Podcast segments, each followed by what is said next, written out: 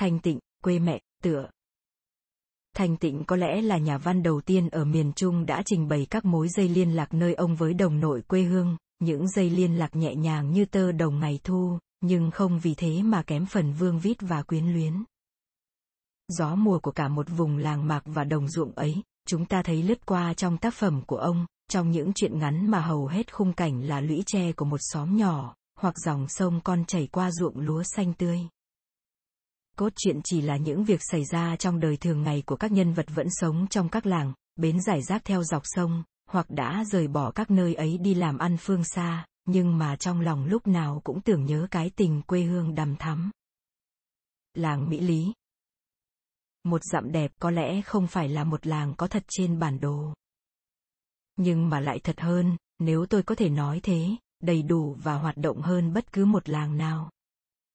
Làng Mỹ Lý có lẽ chỉ là biểu hiệu cho tất cả các làng mạc trong một miền, nhưng cái tài của tác giả đã khiến cho gần gũi và thân mật chúng ta tưởng đâu như sống đã lâu năm ở trong đó, cùng với người làng tham dự vào các công việc hàng ngày và cùng chia sẻ những nỗi buồn, vui.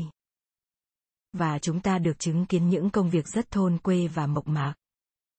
Một ngày gặt lúa, một buổi ra làng, hay một chuyến đò dọc từ chợ làng thiện đến đầu làng viễn trình. Những cảm tình cũng giản dị như cuộc đời sống ấy, và chỉ đầy đủ hương vị trong lũy tre hay trên đồng ruộng ấy mà thôi. Có lẽ, linh hồn người ở đấy còn nhiều màu sắc khác, trong cuộc sống còn nhiều bi kịch khác, nhưng mà tác giả chỉ tả có cái vẻ êm ả và nên thơ. Tâm hồn ưa thích cái gì vừa đẹp đẽ, vừa nhẹ nhẹ, tác giả không lách đi sâu, nhưng dừng lại ở một làn gió, ở một cái thoảng hương thơm của hoa cỏ bốn mùa. Chiều trong quê mẹ thật dịu dàng, và bóng trăng trong quê bạn cũng hiền lành êm ả. Tình quê hương của cô Thảo là một cái tình man mác và an nam lắm. Cũng như cái tình yêu trung thành và kín đáo của cô Sương, an phận và nhẫn nại ngay từ trước khi yêu.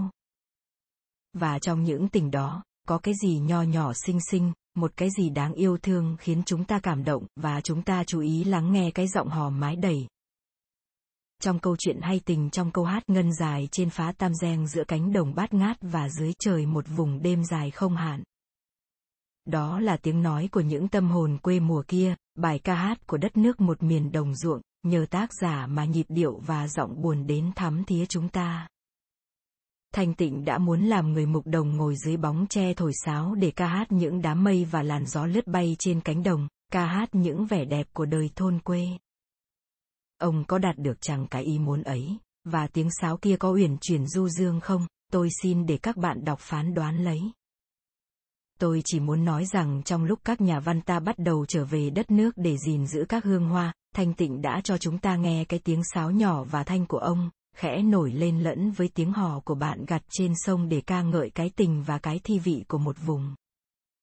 Thạch Lam